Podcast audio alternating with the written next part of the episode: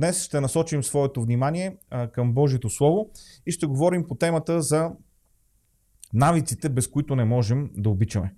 В няколко а, библейски урока а, разглеждахме различни пасажи от посланието на апостол Павел към Коринтините, 13 глава. А, някой нарича тази глава главата на любовта.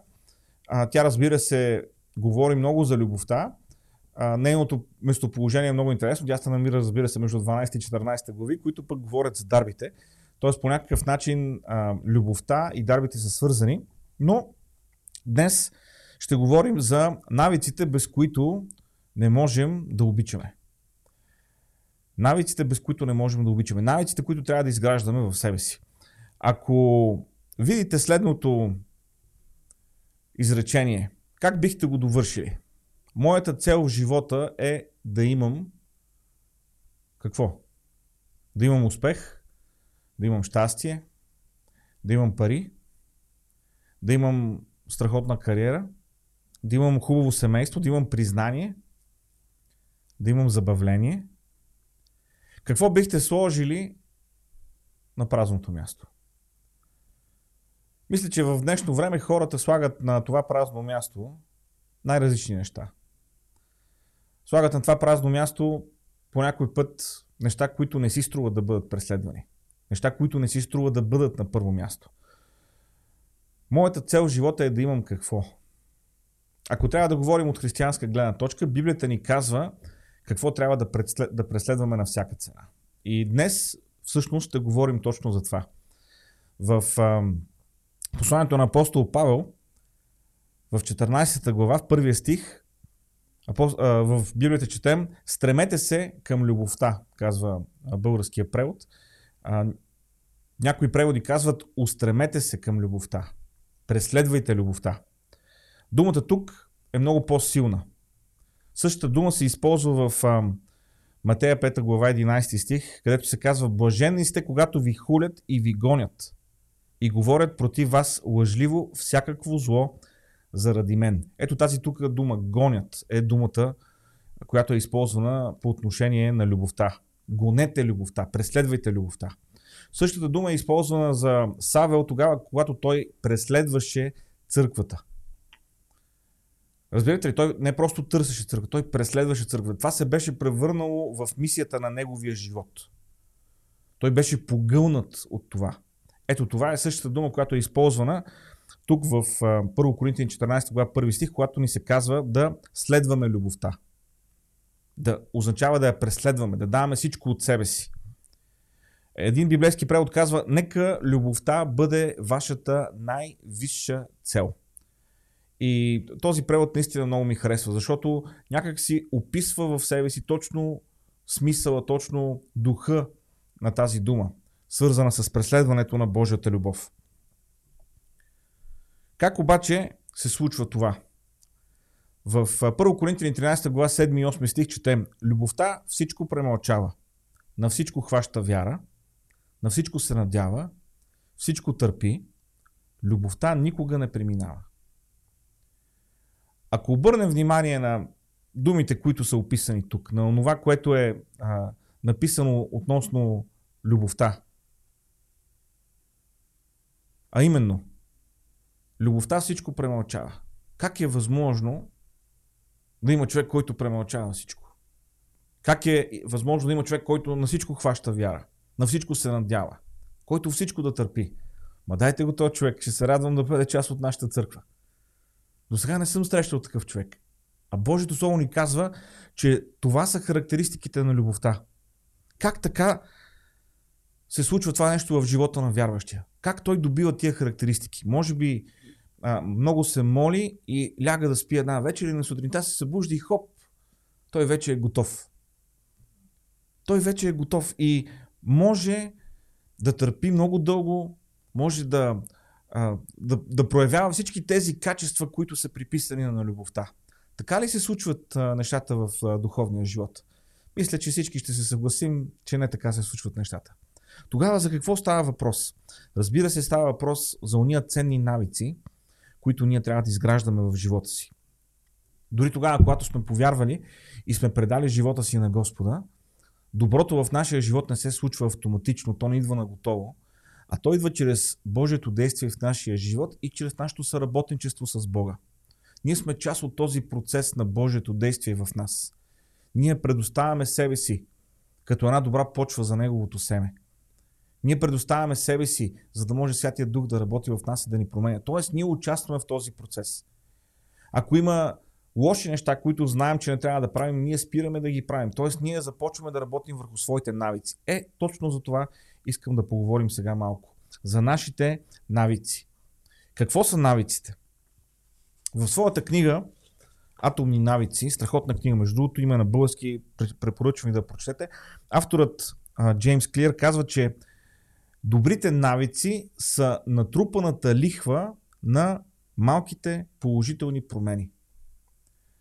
Джеймс Клир сравнява навиците с лихвата, която се трупа върху сумата, която човек оставя в банката. И малко по малко това, което е оставено, започва да произвежда повече. И колкото по-дълго стои, колкото повече си вложил, толкова повече произвежда. Така и с навиците в живота ни. Много често ние искаме микровълново християнство. Ние искаме много бързо да се получат нещата. Без да си даваме сметка, че добрите навици отнемат време, за да бъдат изградени. Отнемат постоянство от наша страна. Ето за тези навици искам да говорим днес. Навиците, без които не можем да обичаме. Навиците, които трябва да култивираме в себе си. Малко по малко, стъпка по стъпка. Много често ние надценяваме силата на събитията. С други думи, даваме прекалено голямо значение на някакво събитие, което ще промени нещо в живота ни. Например, от нова година започвам нов режим за хранене, защото искам да сваля килограми. Ами, защо да чакаме нова година? Можем да започнем още от днес. Ние надценяваме събитията и тяхната сила, а специално ние, вярващите, имаме буквално едно патологично привличане към събитията. Мислим си, че ако, ако отидем на някое специално место, ако някой специален човек там присъства, то всичко в живота не ще се промени. И от този момент нататък всичко вече ще бъде различно. Е, нещата не се случват така. Ние трябва да бъдем част от този процес, в който Бог работи в живота ни. Ние трябва да бъдем съработници с Бога в процеса на нашата промяна. Да, Бог работи. Но Той иска и ние да работим с Него. Е, точно за това, с Божията помощ, искам да говорим днес. И говорейки за тези навици, трябва да споменем, че любовта не е просто чувство. Когато говорим за навиците, без които не можем да обичаме, за истинската любов, любовта не е просто чувство, приятели. Любовта не е а, така едно а, приятно усещане, когато видиш някое момиче или някое момче. Не става въпрос за такъв вид любов или за такъв вид усещания. Любовта не е просто чувство. Любовта, тази любов, която е описана в Библията, има съвсем други характеристики. Тя прави съвсем други неща. И всъщност, навиците, които е необходимо да имаме, за да можем да обичаме истински, правят тази любов истински ценна. Разбира се, навиците на обичащото сърце касаят човека в неговата цялостна същност, т.е. в тялото, в душата и в духа. И така днес ще разгледаме тези три области и навиците в тях, които могат да ни помогнат да обичаме истински. Които могат да ни помогнат да приемаме любов. И по този начин, наистина, да живеем един живот, който е угоден на Бога. Първото нещо, за което бих желал да поговорим, разбира се, са навиците за физическата почивка. Много хора не правят връзка между умората и любовта. Но аз днес ще си позволя да направя такава връзка. Например, ще ви задам следния въпрос. Какво е вашето отношение, когато сте уморени? Как сте с търпението, когато сте уморени? Как сте с така отношението към другите, когато сте а, уморени? Показвате ли разбиране? Говориш ли внимателно към другите тогава, когато си уморен? Или тогава, когато сме уморени, сме склонни да бъдем по-хъпливи, сме склонни да отговорим по-прибързано и после да съжаляваме. сме склонни да изречем неща, за които после се налага да се извиняваме. Ето как умората има връзка с всички тези неща. Вижте какво ни се казва в Изход 20 глава 9 стих. 6 дни да работиш и да вършиш всичките си работи. Ако, наруша, ако нарушаваш принципа на почивката, ще береш плодовете на незачитането на този принцип. Бог така е създал човека, че ние се нуждаем от физическа почивка. И ако ние не, не култивираме в себе си този навик за физическа почивка, особено във времето, в което живеем, пълно с задачи, пълно с ангажименти, пълно с отговорности, пълно с спешни ситуации, пълно с неща, на които ако се оставим от сутрин до вечер, няма да ни остане време за нищо друго. Камо ли за почивка. Затова е толкова важно ние да изграждаме в себе си навик да почиваме. Ако нарушаваме този принцип на почивката, ние неминуемо ще берем плодовете на незачитането му. Разбира се, важно е как почиваме. Важно е как се храним, дали се движим. Защото по тези начини се грижим за тялото си. Бог промисли за човека да има време на почивка. Това е важен принцип. И ако пренебрегваш този принцип, знай.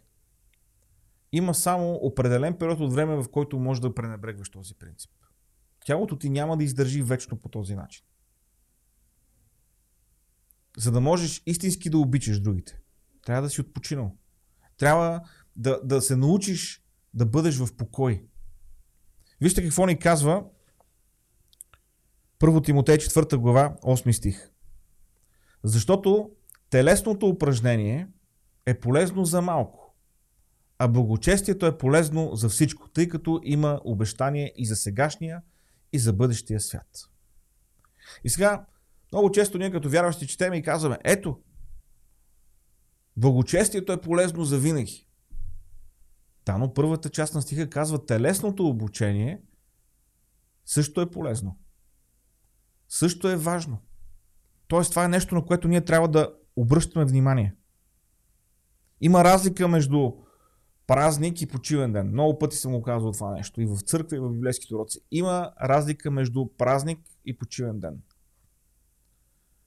Ние имаме нужда да почиваме, ние имаме нужда да празнуваме.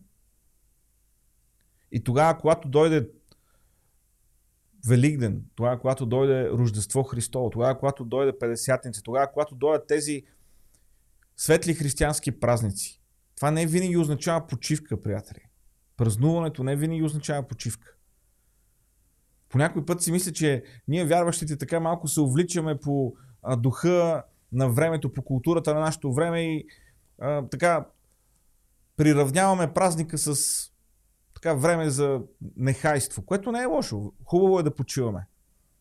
Но трябва да правим разлика между празник и почивен ден. Да, трябва да почиваме. Да, трябва да отделяме време, за да може това тяло отново да добие сила. Това е Божията воля.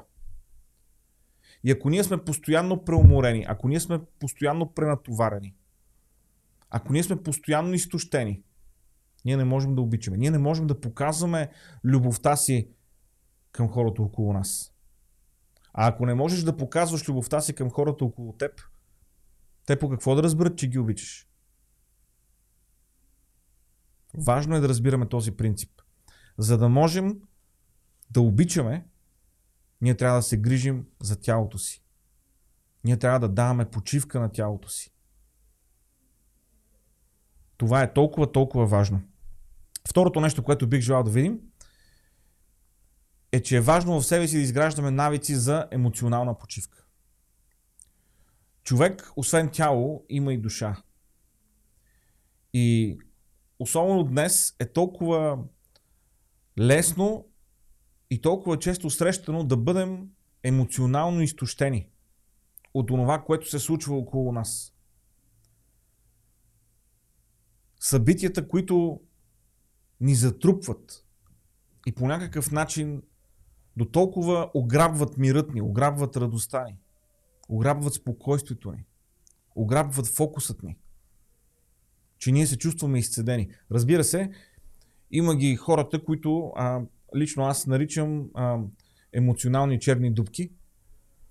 А, мисля, че всеки, който е пастор и му се налага да се среща с хора, се е срещал с такива хора. Хора, които ако прекараш половин час с тях и след това се чувстваш сякаш си прекопал 3-4 декара така по-твърда почва. Затова е толкова важно като хора ние да можем да почиваме. Но не само физически, да можем и емоционално да почиваме. Вижте какво се казва в Марка 6 глава, 31 стих. Исус каза на учениците, Елате вие сами на уединено място насаме и си починете малко. Защото мнозина идваха и си отиваха, а те нямаха време даже да ядат. Вижте ли, учениците бяха с Исус, учениците вършиха делото на служението, учениците говореха с хора, молеха се за хора, консултираха хора, помагаха на хора. Те вършиха делото на служението. И дойде момент, в който Исус като добър водач, той разпозна, че учениците бяха на, на ръба на своите сили. Някой ще каже ми, нали, то, какво толкова уморително има, нали, не, не са копали, не са ловили риба. Именно, точно за, тази, за този вид умора говорим. За емоционалната умора, цял ден да слушаш някой, който ти споделя тежки истории или, или някой, който а, има болки или, или страда от различни неща, цялото това нещо тежи. И учениците имаха нужда от тази почивка. И затова Исус дойде при тях и им каза, хей, елате на само момчета, вие трябва да починете. Вие трябва да презаредите батериите. Хората идваха при Исус и при учениците за изцеление, с проблемите си, с нуждите си, с страховете си, с очакванията си, с обвиненията си понякога. Лесно ли се носи това? Не. Учениците имаха нужда от тая почивка. И Библията ни казва, че един от начините по които емоционалната почивка идва и чрез усамотение. За това се казва Исус ги заведе на уединено място. Мисля, че в наши дни е все по-трудно да се намери уединено място. Място, където да можеш емоционално да си починеш. Да разпуснеш.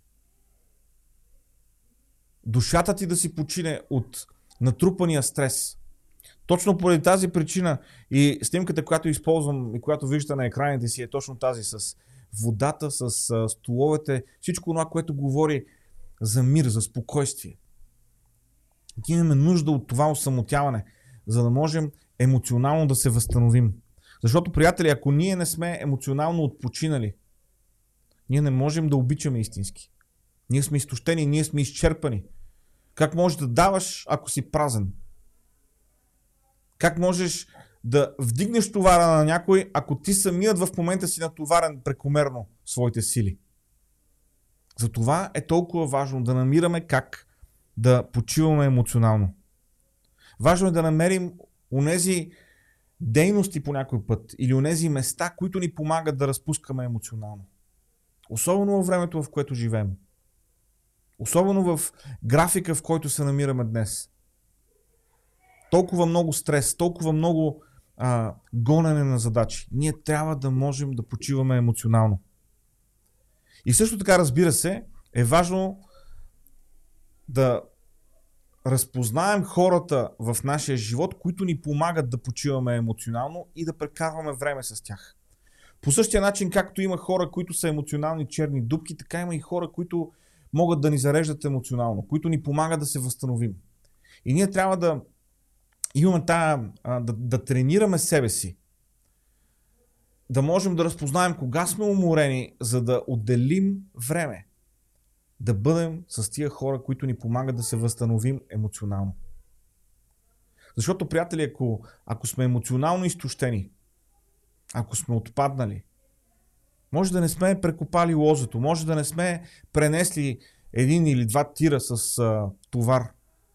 Но ако сме емоционално изтощени, ние не можем да даваме любов. Ние не можем да се погрижим. Ние самите се нуждаем някой да се погрижи за нас. За това, приятели, е толкова важно да изграждаме в себе си навици, за да можем да почиваме емоционално. Да си дадем сметка, че не можем постоянно да препускаме че Бог така ни е устроил вътрешно, не само телата ни, но вътрешно така сме устроени. Душата ни така е устроена, че ние не можем постоянно да препускаме. Ние се нуждаем емоционално да се презаредим, емоционално да, се, да починем, за да можем да имаме сила. Защото всеки се нуждае от емоционална почивка. Всеки човек се нуждае от такава почивка. И така говорихме за нуждата телата ни да почиват.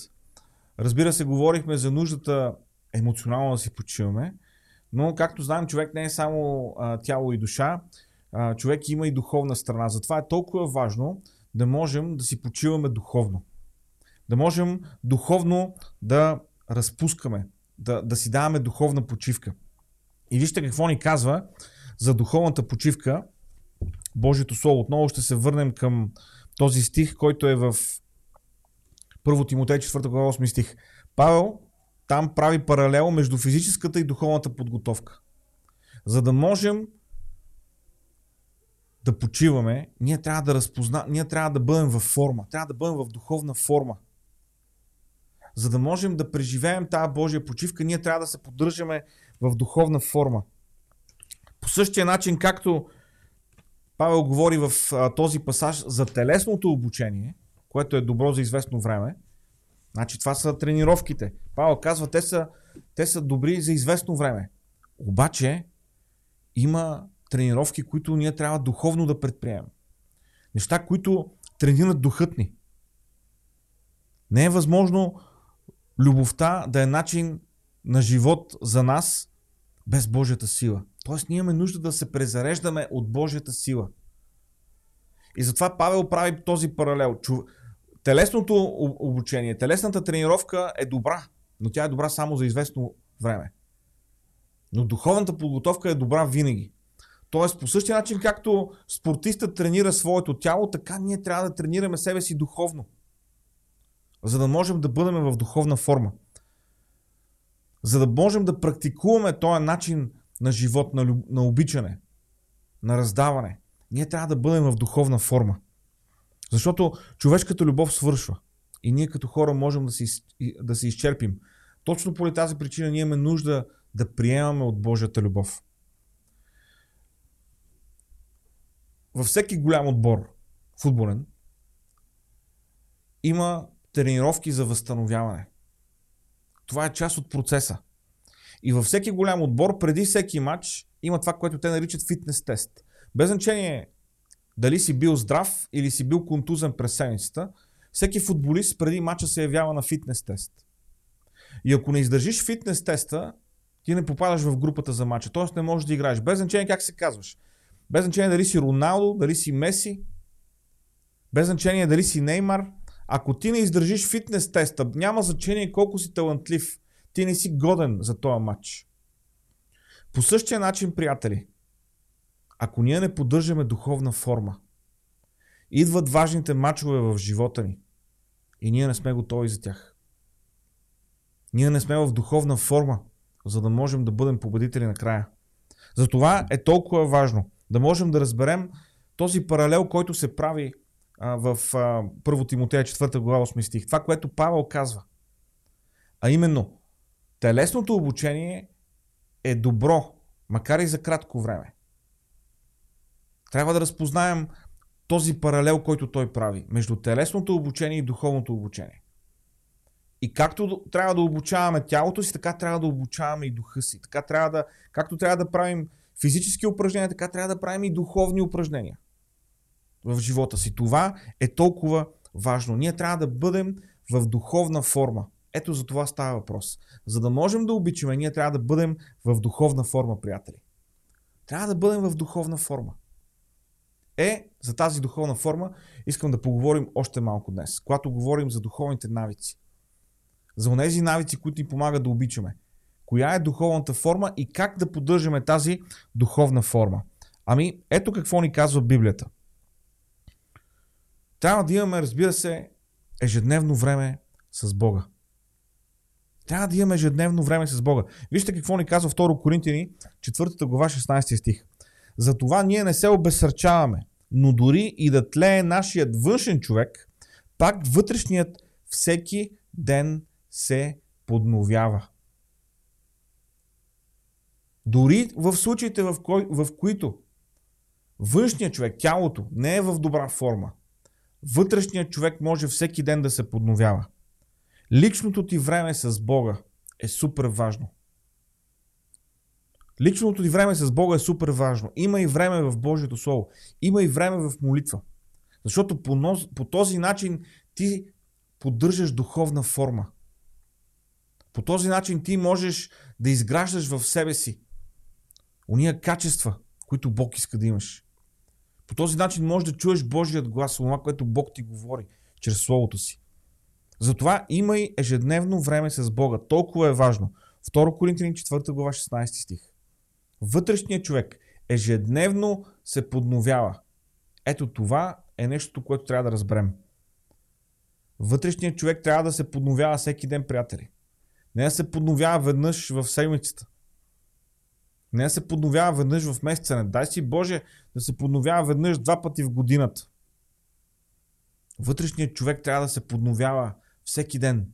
Всеки ден трябва да сме в това духовно упражнение. Всеки ден да сме в Словото, всеки ден да сме в молитва. Това е което Божието Слово иска от нас. За да бъдем в тази духовна форма. Второто много важно нещо. Да бъдем част от малка група. Евреи 3 глава 13 стих, вижте какво ни казва. Увещавайте се един друг всеки ден, докато е още днес. Един друг. Това е толкова важно. Това е една от най-пренебрегваните динамики в християнският живот. Ние трябва да бъдем част от група от хора, които общуват помежду си, които споделят. Дали ще са мъжки събирания в църквата, дали ще са женски събирания, дали ще са малки групи. Дали ще са формални или неформални, ние трябва да принадлежим към група от хора, с които общуваме, с които споделяме, на които даваме възможност да имат досег до живота ни, да имат принос в живота ни и ние да допринасяме в техния живот. Вярващ без такава група от хора около себе си е като сираче. Той няма необходимата подкрепа. А всеки се нуждае от насърчение и подкрепа. Всеки се нуждае да помага на някой и на него да му бъде помогнато тогава, когато има нужда. Защото по този начин се изгражда нашият характер. Всеки християнин се нуждае от такава група около себе си. Затова днес искам да ви предизвикам, особено в това отношение. Не дейте, не дей да бъдеш пасивен. Не дей да бъдеш пасивна. Не дей да чакаш.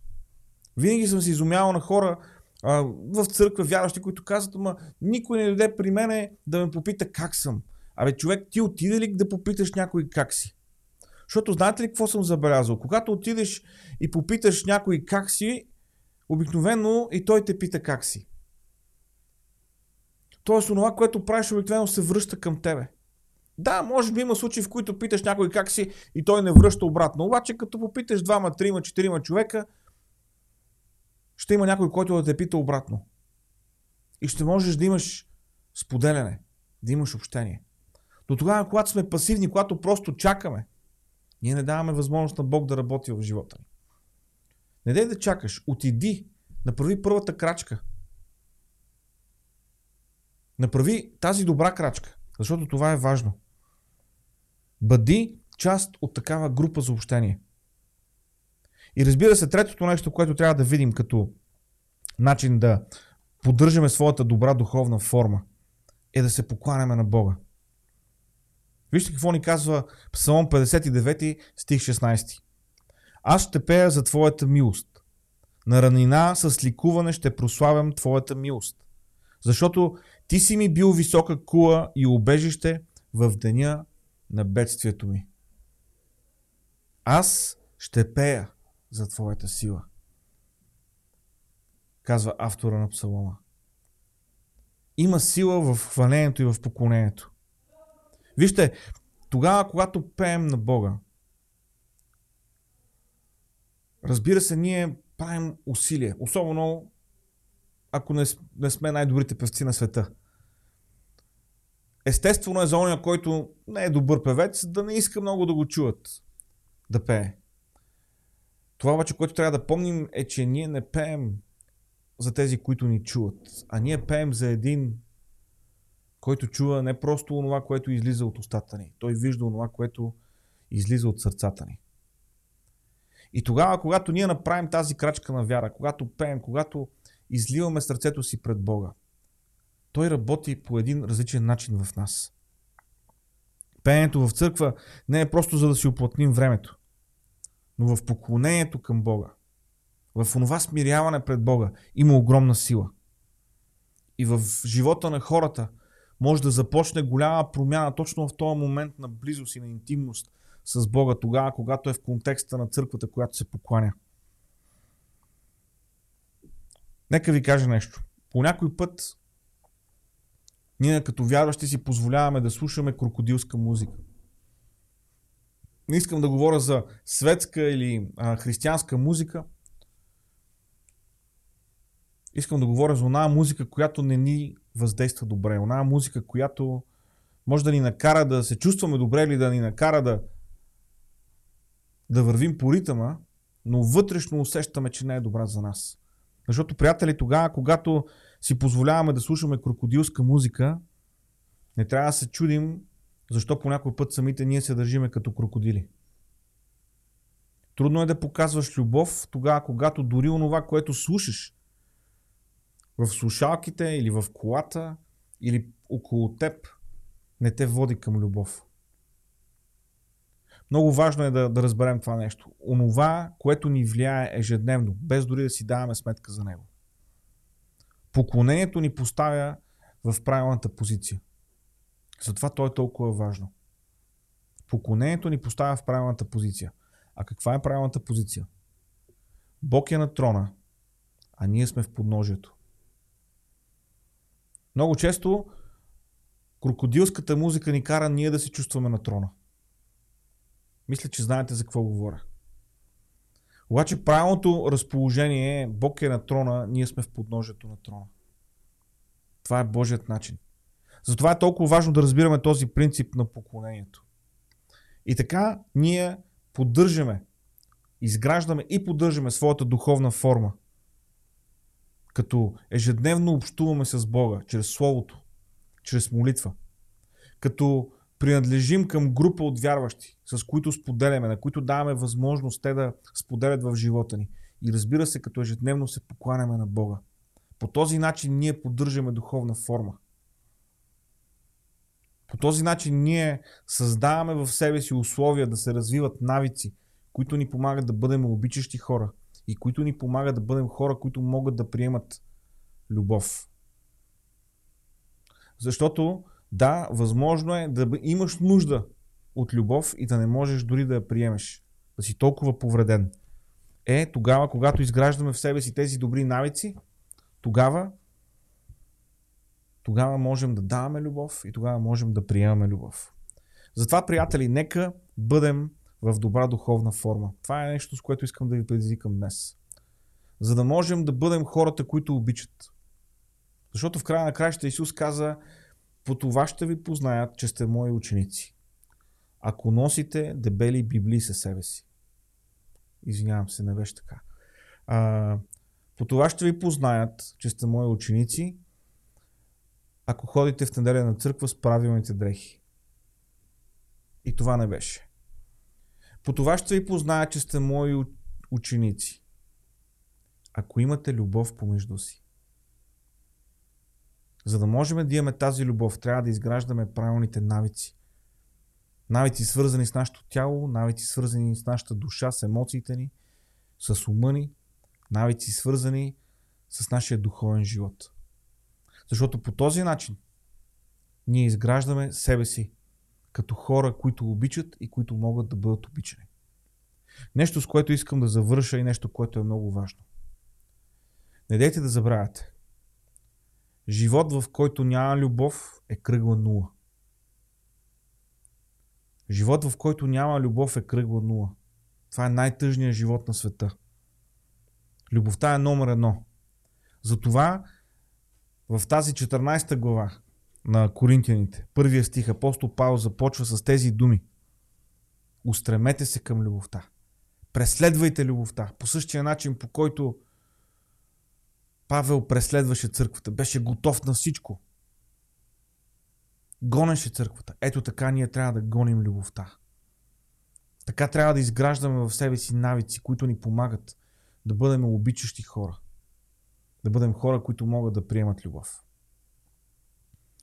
Днес говорим за тази 13 глава на Първо Коринтияни. И си давам сметка, че може би това, за което говоря, за навиците, които ни помагат да обичаме, може би не е обичайния подход към тази глава. Но аз съм убеден, че това, за което говорим, е много важно.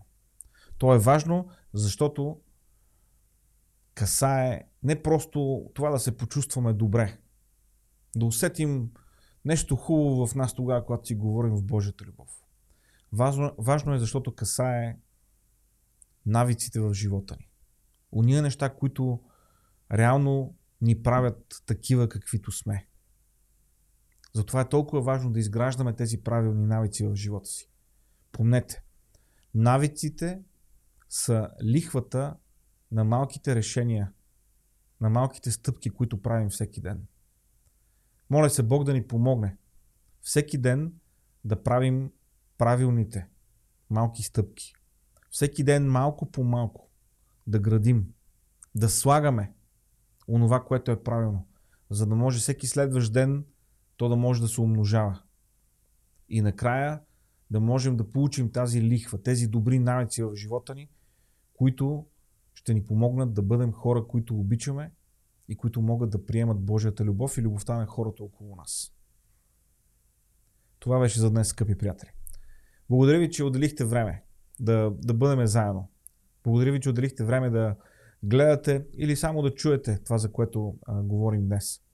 Аз съм убеден, че Бог купне ние да преживеем Неговата любов. Бог ни е поставил в църква, за да можем да преживяваме и любовта на хората около нас. А също така, разбира се, и да можем да даваме любов. Затова се моля Бог да ни помогне да изграждаме тези добри навици в живота си всеки ден.